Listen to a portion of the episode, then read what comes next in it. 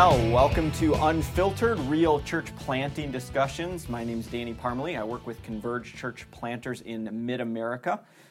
And I'm Lee, uh, Lee Stevenson. I have the privilege of overseeing our church planting movement with Converge around the nation. And uh, last episode, we talked about uh, some some key questions, some some critical questions that church planters are asking, and one of them was, uh, "What will be my most difficult challenge?" And uh, we got through with that episode and uh, talking about personal and financial and leadership ones. Um, but we didn't get into specifics, and especially since this is called unfiltered, we wanted to take uh, an opportunity to kind of circle back and to share uh, even some different examples from our life. And I know, Lee, that you had kind of alluded uh, to one, but then you didn't go into it uh, as much. And now that we have a little bit more time for this episode, why don't you share what was what were you thinking of when you were? Yeah, and I, I, appreciate Danny. And as I'm I'm talking, um, I, I, can get so no, I can get so immersed with the conversation. If there's something that you want me to go after even deeper, um, let me know. Um, our our journey really started um, right about the time we became two years old as a church. Mm-hmm. And the, the circumstances were unusual in the fact that we had met the first two years in a movie theater. And in that movie theater, um, it had been a great location. I mean, just a lot was going well, but we outgrew it. And nothing was the way that you read it should be. Like, we had two services our services were 50 minutes long with only 10 minutes turnaround. Mm-hmm. So um, uh, I, we did it. You can do it, and the church grew. I mean, we used to advertise the fact that we have the shortest service in the city, so your friends have no excuse not to sit through it. So invite your friends, and you know, we, we made it fun. But it, it came to the point space was just an issue, and so we had made the decision it's time to move the church, and um, we had an opening um, at a high school, only a mile, maybe mile and a half down the street. But it was on the other side of the freeway. And, and mm-hmm. as you know, a lot of research has been done that you know freeways can become a natural barrier, so can railroads and things of, of that sort. And it became true in our, our life as well. And anytime you have a change, um, people are going to exit. I mean, that's just part of the, the experience that we had. And so there were some people that exited. We made the move. People were excited gave us plenty of space. Um, we went from an auditorium that sat maybe 230, 240 chairs if every chair was hmm. taken to 1,300 chairs. Mm. And so it, it, swallowed us up in a lot of hmm. ways. Um, changed the dynamics, went from two services to one service, and uh, finances began to tank. As our finances began to tank, um, I ended up going through some personal health challenges. And um, one of those, um, it, it began um, just with some weird things happening, um, dental work and teeth breaking, and, and cost us $8,000 just to have two teeth replaced. Um, and then it, it uh, I ended up um, going on a bike trip. And on the bike trip, um, had a great week, came home, decided, hey, let's take some of our leadership, let's go bowling, have a, you know, just team unity. I collapsed on the bowling alley. Mm. And, um, in the midst of that, uh, we went to the orthopedic surgeon because I knew like my knee, something serious was wrong. Mm-hmm. I didn't know what it was. I had previously torn an ACL, um, had that reconstructed, went to the orthopedic, and the orthopedic um, basically said, Yeah, you need microfracture surgery. Mm-hmm. Um, which is a pretty, I mean, it, it's not a huge, crazy, major surgery, but um, there's enough detail. You know, I'd be out a few weeks and then I, I can get going. Um, he went in and did surgery, and my wife said he walked out of the OR with his eyes as big as saucers, going, "I have no idea what your husband did to his knee." Hmm. And uh, that began this long road of I became a national case study, and uh, my doctor flew to Boston, where two top orthopedics in the world took ten cases. My case was one of those mm-hmm. that that was chosen. They came up with a kind of a weird, crazy sci-fi type of procedure to do. At the time I had it done, it had only been done to been allowed in the United States for two years, and um, basically they harvested my stem cells um, for three months, and uh, they covered the knee joint in pig tissue, injected the stem cells under that, hoping it would regenerate new cartilage, and then they relocated the front of my shin bone. So um, uh, the specific area where your patella tendon attaches to the front of the shin bone. They notched it out. They cut through the bone, moved it up and over, and put two screws through it. Um, I was bedridden for weeks and um, had to be hooked up to what's called a passive motion machine that just slowly moves your leg back and forth for 12 hours a day. And um, um, out of that, so 12 weeks bedridden, um, I preached from a wheelchair for two months. Um, had to walk with a special brace for a year and crutches and canes and all that. We get to the one year mark and find out the surgery didn't work the way it was supposed to, and had a lot of questions like what's going on here. Um, ended up finally um, through that process, got diagnosed with what was called SONC, spontaneous osteonecrosis of the knee, which means that the bone in the knee joint was literally dying, and um, it was serious enough that if the body didn't reverse itself, um, there was a there was a chance of amputation. Um, and so we began interviewing amputees. I mean, we were at that place trying to understand this world that may become reality.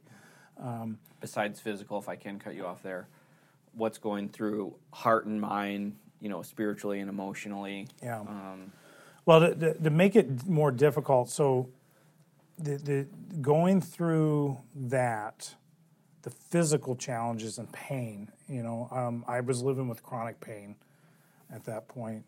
Um, my body began to act weird. Um, I found myself wrestling with depression. Um, I found myself just really struggling. Can I keep going with this? Um, and uh, I knew, like, I just knew I, I wasn't processing life. Um, there was a, a somewhat, I wouldn't say a crisis of faith, but it, you know, it, there was challenges to my faith. I'm like, God, we're- two and a half years into this, like three years into this. What, what, what gives? Like, we're doing what you've called us to do. We're being obedient, and so there were a lot of doubts that that were becoming reality. Um, and come to find out that um, out of that, I, I, we, I got to the moment where I, I looked at Melissa, my wife, and I said, um, I got to go to the doctor and get some other things checked. Let's do some blood tests. If nothing shows up in the blood tests, then I'll go see a shrink um, to, to help me deal with what's going on here. Um, I was grieving. I mean, I was grieving the fact that as a visionary, I had a very specific vision for what I thought parenting, fatherhood would look like. Um, I was an athlete, been a, I was a college athlete, and even to this day, my kids have never seen me run or jump. And that was devastating. I always dreamed about teaching my kids how to ride a bike. I couldn't teach my kids to ride a bike. Um, and so I had to almost reprogram my mind to what parenthood would, would feel like for me. Um, but I, in that process, I got diagnosed with a hormone deficiency um, and went under treatment. And it wasn't until we moved to Orlando that I found out that my doctor had actually mistreated me. And that treatment had shut my pituitary gland off. And my, my stats and challenges um, with the depression and things like that were related to this. But then it began a whole new gamut of, of challenges to the point that they began looking at cancer and brain tumors and things of, of that sort. Um, we finally got it straightened out, but it's been um, years of this long, drawn out physical battle. And, uh, you know, more so, I mean, we, we talked about it. I mean, I've taken philosophy classes on it, but living it, our body is so much more connected to our spirit than we give credit to. And the physical ailments I walked through were incredibly challenging me too on the spiritual side as well. Um, it, it, it uh, understanding who God was in the midst of my pain, um, wanting to know did He care, um, was He going to do something about this. Um, th- those were very relevant questions that, that I had to wrestle through, and um, the the passage that God gave me in the midst of that um, really was Second Corinthians chapter one, and you know to, to kind of sum it up, where you know Paul is writing, and he talks about the fact that in our pain is is where we're comforted, so that we can bring comfort to others in the midst of their pain, and and it was like I was reading that, and it's a passage I've read over and over and over and over again. But for some reason, God brought it to a new light and, and enlightened me to it in a different way. And I came to realize that pain is actually a blessing in our lives, mm-hmm. and that it's in our pain that we come to understand God's comfort. And mm-hmm. if we don't have pain, we're not going to experience that. And mm-hmm. and I don't know about you, but I know for me, I, I want to know that side of who God is. And the only way to understand that side of God is you've got to walk through pain in order to experience His comfort. Mm-hmm. And so I, I, feel like God has taken me down that that journey um, of life. Now, in the midst of all the physical pain and the spiritual challenge, it was a financial strain mm-hmm. on us. Um, I think in that about three year gap, I had, I think we I think I had five different surgeries in two and a half years, um, and most of the, a lot of that, um, I mean, outside of insurance, we paid somewhere close to twenty five thousand dollars mm-hmm. straight out of our pocket. Yeah. Um, as a church planter, we didn't yeah. have money, mm-hmm. and and I can remember us sitting there going, "Well, our goal is just pay off the next bill," mm-hmm. and and we're trying not to take on extra debt. And mm-hmm. step by step was every day was a day of faith. Um, and somehow, you know, at the end of it, we got through it mm-hmm. and never actually had any debt. And mm-hmm. I, I still to this day have no idea how it happened. You know, yeah. I, I say God multiplied the loaves right. and the fish yeah. in our lives because I, am pretty good with numbers and I've done the numbers and they don't make sense. Like yeah. I still don't to this day know how God made that work. Um, and so I, I, share that because I, I want guys to understand like it's okay. Pain is real. It happens. You're going to face obstacles. Everybody's going to be unique. Mm-hmm. But I find that everybody has a story of, mm-hmm. of what God has done and challenged. Um, why we were walking through this this challenge, um, I had one of my leaders kind of turn against me, mm-hmm. and um, it was somebody that helped us plant the church. Um, he was now a new elder in, in, our church as we just had kind of formalized our elder board and and uh, and the the it, it, got personal in the fact that it was all surrounding my recovery. Yeah. Um, and and I'm thankful that I had a group of guys that loved me enough that stood up for me. Because what was he asking you to step down because of your health? Are you no, saying, but, or but basically the argument began behind scenes when I wasn't there that um, I needed to use all my vacation time for my recovery, okay. and um, and then basically I needed to be back or I wasn't going to get paid, yeah. and. Um, um, the, the rest of the elders kind of challenged him. And it, it, got to a point where it became contentious, mm-hmm. um, even when I wasn't in the room. And when I got back, it, it, it didn't matter what was said. Yeah. Um, I couldn't win. Um, and uh, the Lord resolved it, and they ended up leaving the church gracefully mm-hmm. through that that process. But it, it felt very personal that mm-hmm. you know when you're down, you're getting kicked, mm-hmm. and nobody yeah. likes to be kicked when you're when right. you're down already. And were, were you during that time? Were you wondering yourself if you should hang it up or not? I would say there were moments, yeah. Uh-huh. there were moments that you're sitting there going, God, I can't do this anymore. Uh-huh. Like, I don't know how we're going to keep this going mm-hmm. um, and that maybe you know I didn't even know if I'd walk again. Um, you're you're preaching from a wheelchair and you're mm-hmm. you feel humiliated. Yeah. Partly because I mean my legs doesn't really fit the attractional model. No, well. it doesn't. It doesn't. My legs stuck up in front of me, and everybody's looking at the bottom of my shoe, and. Um, you know, I, I graduated from the wheelchair to preaching from a rocking chair, mm-hmm. you know, and, and that just felt grandma-ish, sitting up on the stage in a rocking chair preaching. Um, I needed help getting out to the stage and back mm-hmm. from the stage, and you're just sitting there going, "This is humiliating." Yeah. Um, you know, especially when you're in your young 30s. Yeah.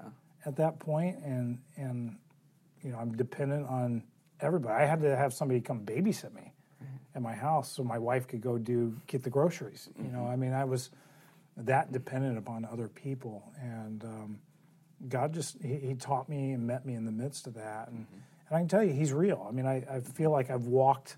Yeah. through season of fire and, and know he's there and, and we still have a battle it's not over mm-hmm. um, I, I, know that i have more surgeries coming down the road i uh, i'm now um, uh, under constant doctor's care for the pituitary gland and, and the outcomes of that mm-hmm. doctor's mm-hmm. treatment for me. And um, but I know that God is gracious. I know that He is good, and mm-hmm. I have no reason to ever doubt that. Mm-hmm. Wow.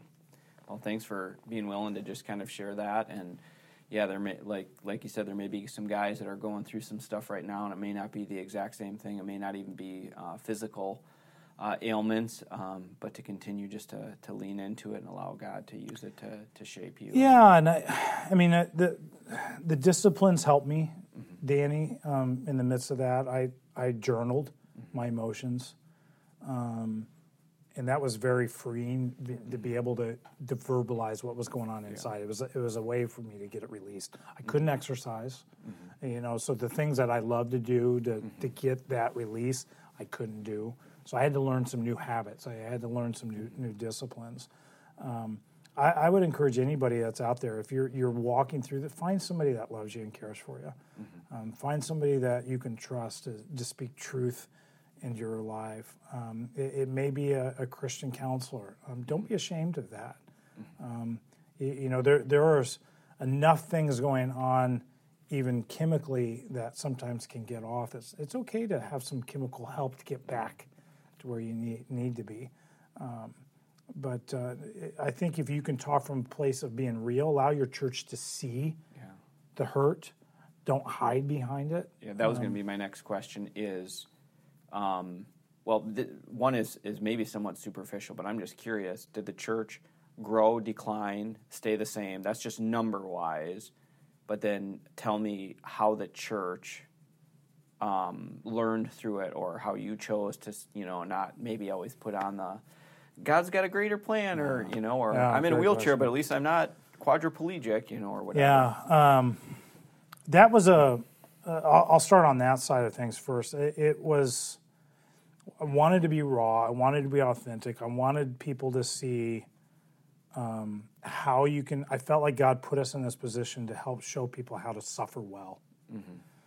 And so I, I wanted to be a, an example of what suffering can look like um, and trusting God in the midst of that. And um, it was hard. I mean, there were days I had to go stand on stage. I was in incredible pain. And I'm like, God, I don't want to do this today. And God would show up and He'd give me the strength and, and, and I'd just be real and be raw. And I know it touched people's lives. Um, I, uh, I had to lean on my team um, and realize I couldn't do it all. And I had to drop the Superman syndrome and realize it's not about me. I need to be a team developer. I need to focus in on and release these guys to lead at the level that God has wired them to, to lead as, as well.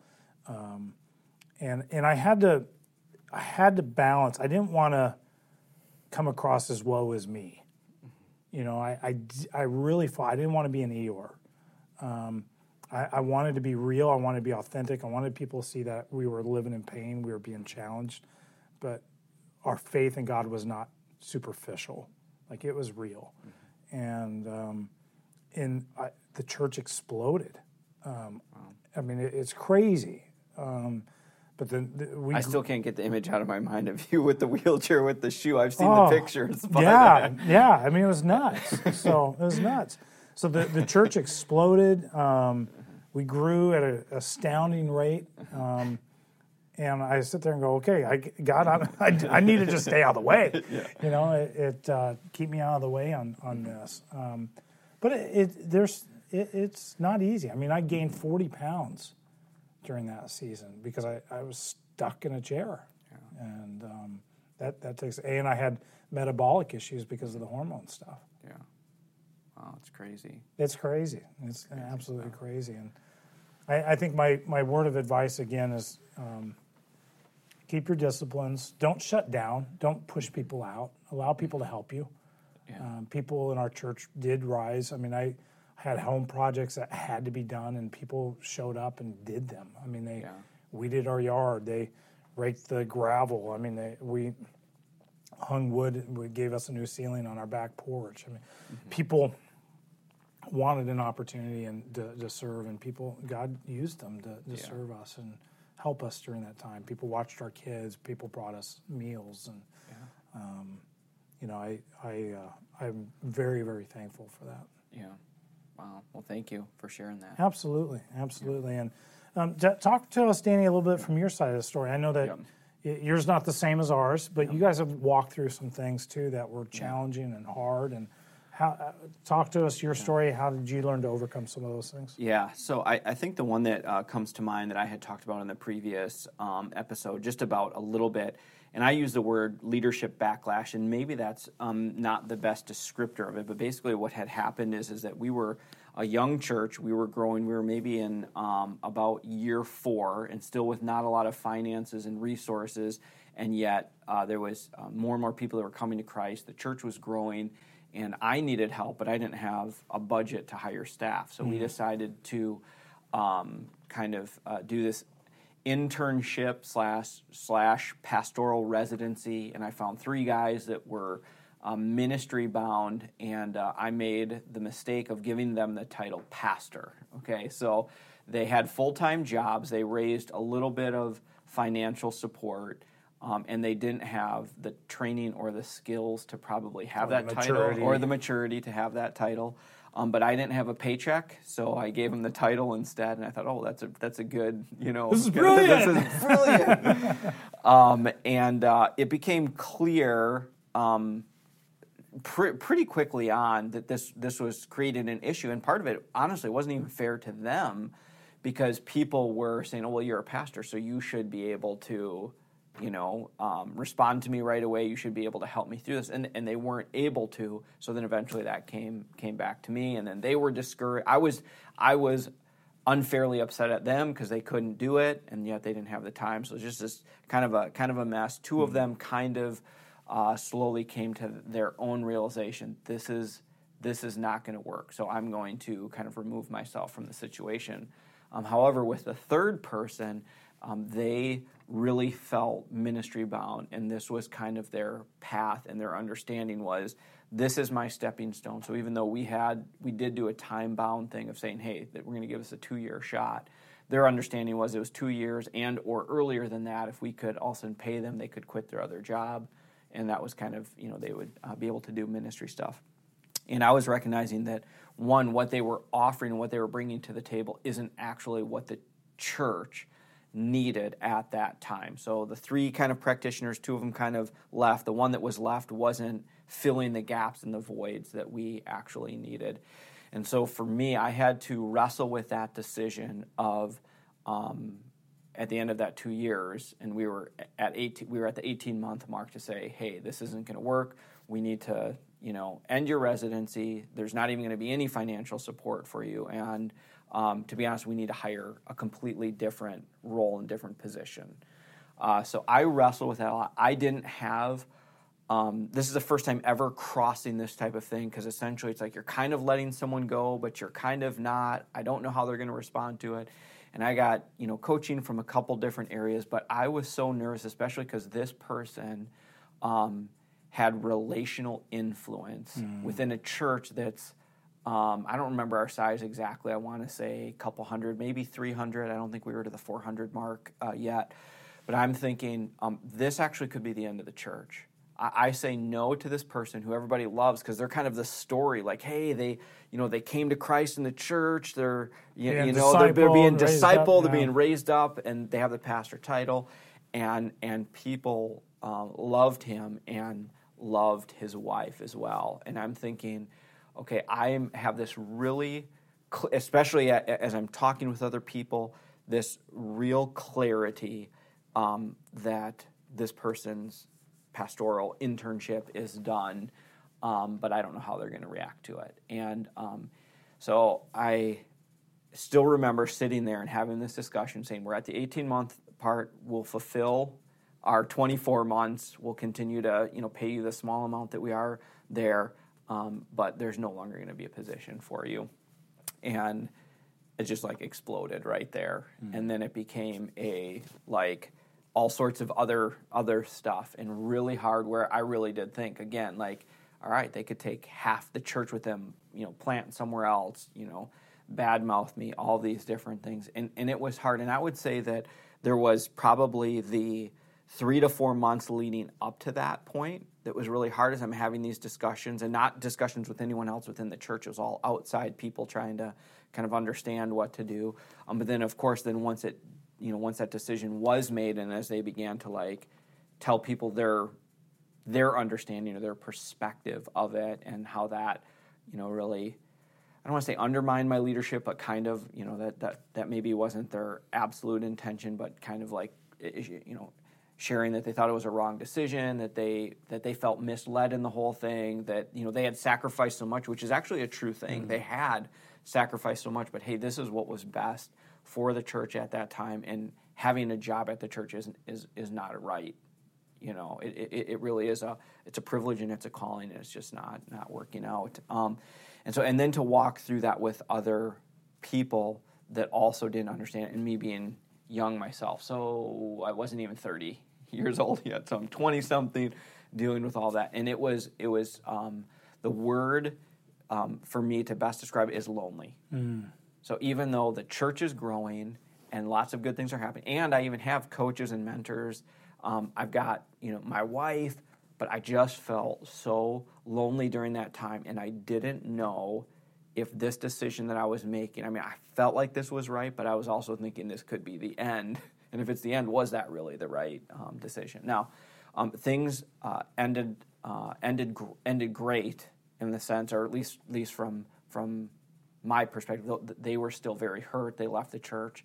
Um, no, no one actually from from the church left, which was amazing. Um, that yeah, you that, didn't that, expect that at all. Yeah, I, I didn't um, type of thing, but I think that there was um, maybe enough, I guess, respect or understanding from people in the church um, that you know that there wasn't that, and and you know probably as much as they were sharing their story and their perspective, it was more out of hurt than anything else. You know, there was not an accusation, you know, of like you know anything like super unethical or anything like that but it was still it was hard. It was it was a really really lonely time and i guess my biggest thing of learning through that um, was that when you have to make those hard decisions even if it feels really lonely in that time if, if it really is in line with god's word it's that it's that it's biblical and it's the right thing make the right decision you know and, and it probably was right even for their lives and, and, and the different places that, that God brought them. And certainly, I can say without a shadow of a doubt, it was the right decision for the church because right after that decision, a couple other key things kind of fell into place and really, um, actually, the church just actually took off after mm. that. So, what do you think um, the Lord taught you in that season? Yeah, I, I think it, it really was a um, faith and dependence, as much as all of us would say we don't want to get political there's no doubt that in my mind I was starting to go, okay, well, if they leave and that couple goes with them and their friends with them, that, that that's politics. And in my own mind, even though it was clear, okay, this is not the right position for the uh, person or position for the church right now, they need to, this, this needs to come to an end.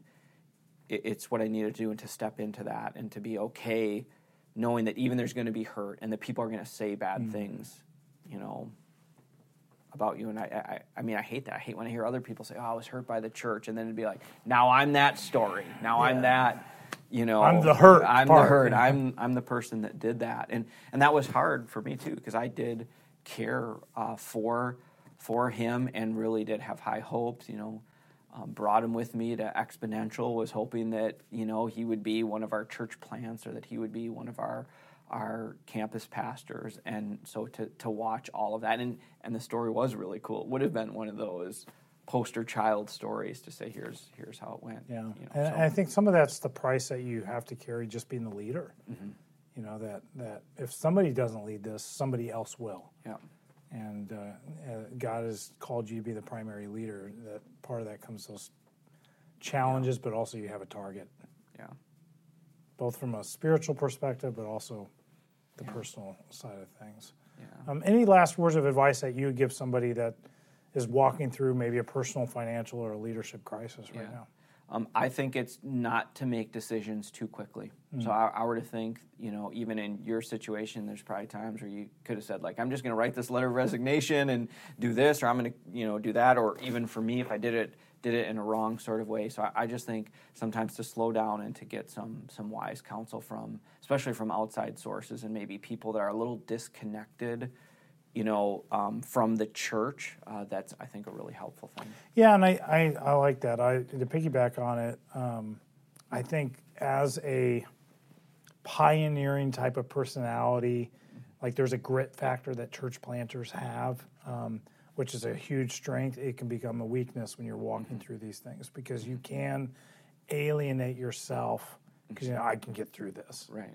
Um, I would encourage you not to do that. You know, it. it um, I didn't realize, I think, until after the fact, how tired and worn out and and hurt I was um, down in my spirit.